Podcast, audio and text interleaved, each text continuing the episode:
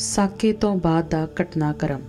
ਕਤਲੇਆਮ ਤੋਂ ਅਗਲੇ ਦਿਨ 14 ਅਪ੍ਰੈਲ 1978 ਨੂੰ ਐਸਐਸਪੀ ਅਤੇ ਡਿਪਟੀ ਕਮਿਸ਼ਨਰ ਦੀ ਅਗਵਾਈ ਵਿੱਚ ਪੁਲਿਸ ਫੋਰਸ ਨੇ ਨਿਰੰਕਾਰੀ ਭਵਨ ਦੀ ਤਲਾਸ਼ੀ ਲਈ। ਪੁਲਿਸ ਉੱਥੋਂ ਵੱਡੀ ਮਾਤਰਾ ਵਿੱਚ ਹਥਿਆਰ ਅਤੇ ਨਿਰੰਕਾਰੀ ਬਦਮਾਸ਼ਾਂ ਵੱਲੋਂ ਪਹਿਣੀਆਂ ਵਰਦੀਆਂ ਚੁੱਕ ਕੇ ਲੈ ਗਈ।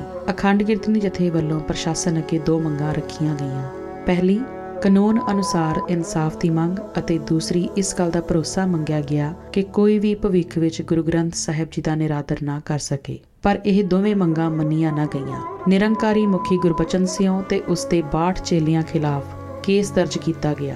ਇੱਕ ਕੇਸ ਆਈਏਐਸ ਅਧਿਕਾਰੀ ਨਿਰੰਜਨ ਸਿੰਘ ਖਿਲਾਫ ਵੀ ਕੀਤਾ ਗਿਆ। ਕੁਝ ਅਣਜਾਣ ਕਾਰਨਾਂ ਕਰਕੇ ਸੈਸ਼ਨ ਜੱਜ ਵੱਲੋਂ ਜਾਰੀ ਕੀਤੇ ਗਏ ਵਾਰੰਟਾਂ ਦੀ ਦਿੱਲੀ ਪੁਲਿਸ ਨੇ ਤਾਮੀਲ ਨਾ ਕੀਤੀ।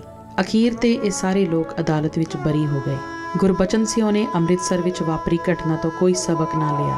ਉਸ ਨੇ ਗੁਰੂ ਗ੍ਰੰਥ ਸਾਹਿਬ ਜੀ ਖਿਲਾਫ ਊਲ ਜਲੂਲ ਬੋਲਣਾ ਬੰਦ ਨਾ ਕੀਤਾ। ਨਿਰੰਕਾਰੀ ਭਾਰਤ ਸਰਕਾਰ ਦੀ ਪੈਦਾਇਸ਼ ਸਨ ਤੇ ਇਹਨਾਂ ਨੂੰ ਸਿੱਖਾਂ ਵਿੱਚ ਵੰਡੀਆਂ ਪਾਉਣ ਲਈ ਤਿਆਰ ਕੀਤਾ ਗਿਆ ਸੀ। ਇੰਡੀਅਨ ਐਕਸਪ੍ਰੈਸ ਦੀ ਚੰਡੀਗੜ੍ਹ ਐਡੀਸ਼ਨ ਵਿੱਚ ਸਤਪਾਲ ਬਾਗੀ ਦੀ ਇੱਕ ਰਿਪੋਰਟ ਅਪ੍ਰੈਲ 1978 ਵਿੱਚ ਛਪੀ ਸੀ। ਉਸ ਮੁਤਾਬਕ ਇੰਦਰਾ ਗਾਂਧੀ ਨਿਰੰਕਾਰੀਆਂ ਦੀ ਪੁਸ਼ਤ ਪਨਾਹੀ ਕਰ ਰਹੀ ਸੀ। ਰਿਪੋਰਟ ਮੁਤਾਬਿਕ ਨਿਰੰਕਾਰੀਆਂ ਅਤੇ ਅਕਾਲੀਆਂ ਵਿਚਾਲੇ ਅਸਲ ਸਮੱਸਿਆ ਦੀ ਜੜ ਉਦੋਂ ਦੀ ਹੈ ਜਦੋਂ ਇੰਦਰਾ ਗਾਂਧੀ ਭਾਰਤ ਸਰਕਾਰ ਦੀ ਅਗਵਾਈ ਕਰ ਰਹੀ ਸੀ। ਉਹ ਅਕਾਲੀ ਦਲ ਨੂੰ ਕਮਜ਼ੋਰ ਕਰਨਾ ਚਾਹੁੰਦੀ ਸੀ ਤੇ ਆਪਣੇ ਇਸ ਮਕਸਦ ਵਿੱਚ ਸਫਲ ਨਹੀਂ ਸੀ ਹੋ ਰਹੀ। ਉਸ ਨੇ ਇੱਕ ਯੋਜਨਾ ਤਿਆਰ ਕੀਤੀ, ਜਿਸ ਅਧੀਨ ਨਿਰੰਕਾਰੀ ਡੇਰੇ ਨੂੰ ਪੰਜਾਬ ਅਤੇ ਪੂਰੇ ਭਾਰਤ ਵਿੱਚ ਹੀ ਨਹੀਂ, ਬਲਕਿ ਵਿਦੇਸ਼ਾਂ ਵਿੱਚ ਵੀ ਮਜ਼ਬੂਤ ਕਰਨਾ ਸੀ। ਨਿਰੰਕਾਰੀਆਂ ਨੂੰ ਪੂਰੀ ਸਰਕਾਰੀ ਸਰਪ੍ਰਸਤੀ ਦਿੱਤੀ ਗਈ ਸੀ। ਅਕਾਲੀਆਂ ਨੇ ਇਸ ਗੱਲ ਦਾ ਵਿਰੋਧ ਕੀਤਾ ਕਿਉਂਕਿ ਉਹ ਨਿਰੰਕਾਰੀਆਂ ਨੂੰ ਨਾਸਤਿਕ ਸਮਝਦੇ ਸਨ। ਪਾੜੋ ਤੇ ਰਾਜ ਕਰੋ, ਦੀ ਨੀਤੀ ਤਹਿਤ ਇੰਦਰਾ ਗਾਂਧੀ ਨੇ ਨਿੱਜੀ ਤੌਰ ਤੇ ਨਿਰੰਕਾਰੀ ਮੁਖੀ ਨੂੰ ਡਿਪਲੋਮੈਟਿਕ ਪਾਸਪੋਰਟ ਦੇਣ ਦੀ ਪ੍ਰਵਾਨਗੀ ਦਿੱਤੀ। ਭਾਰਤੀ ਹਾਈ ਕਮਿਸ਼ਨ ਤੇ ਐਮਬੈਸਡਰਾਂ ਨੂੰ ਨਿਰੰਕਾਰੀ ਮੁਖੀ ਦਾ ਆਦਰ ਸਤਿਕਾਰ ਕਰਨ ਦੀ ਹਦਾਇਤ ਦਿੱਤੀ ਗਈ।